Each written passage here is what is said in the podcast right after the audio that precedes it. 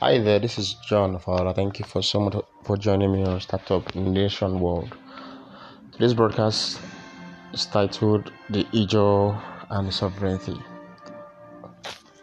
So I'd like to add um, the Middle Belt as well to this conversation because we have to.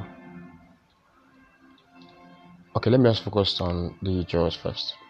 Um, the Ijaws have been privileged to produce a president as well, or, and they've had good leaders that has contributed to Nigeria's development. And despite grievances in the past, and despite the fact that they've been able to show their sword and begin to think collective prosperity and national development, I think that their region who's been marginalized with bad leadership and coherent development. Why do I say this? With all due respect, and I really do not mean to abuse or probably disrespect anybody, I believe that the South South have what it takes to be economically viable, like any other state in Nigeria. They have all it takes to have massive structures, edifices, healthcare facilities, you know, that cater for the needs of um, um, the people. And I really do think that with the amount of um, commitment or probably resources that have been recorded from the oil generated from that region, they ought to experience national development, I mean regional development at levels that are that is unprecedented.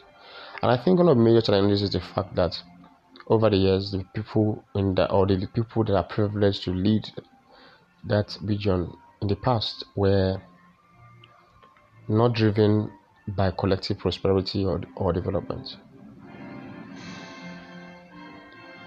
And there's nothing wrong with I'm not I'm not a leader that blames the past for the present. I'm a leader that believes that the present needs to take responsibility to build the future.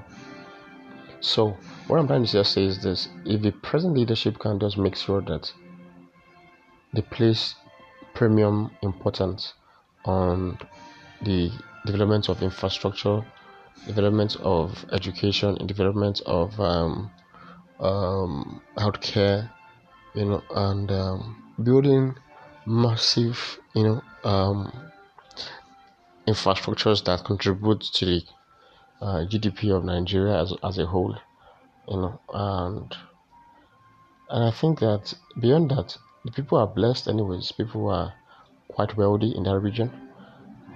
What is quite important is that region ought to be so so much so beautiful.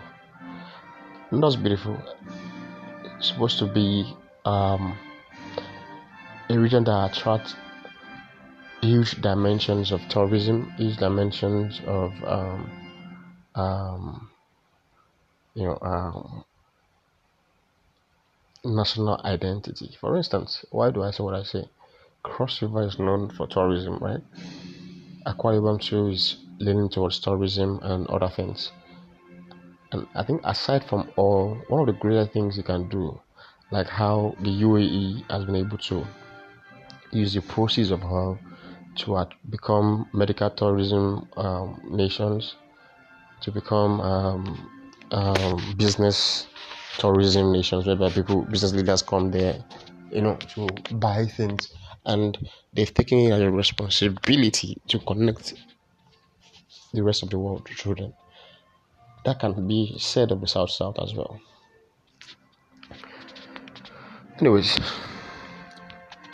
it's the responsibility of a generation to rise to the demand of a leadership, to build exceptional leadership in terms of quality of human lives and the quality of dividends of democracy that people experience in that region.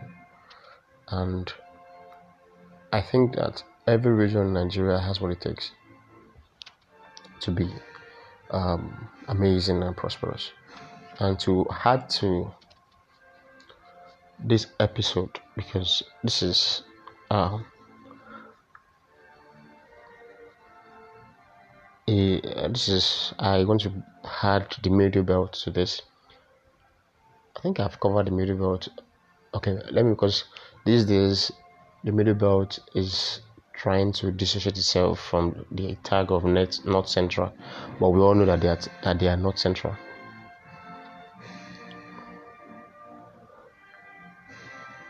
Probably I'll, I'll cover that in the next episode, but the most important thing right now is to ensure that we understand the place of our cultural identity and how much we can um, build on it with brilliance, innovation, and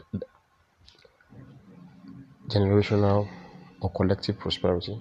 So I really look forward to a South South Nigeria that is not just tag the oil uh, region of Nigeria, but also known as one of the most developed parts of Nigeria as well. Thank you so much for listening. Um, cheers to um, our collective success and development.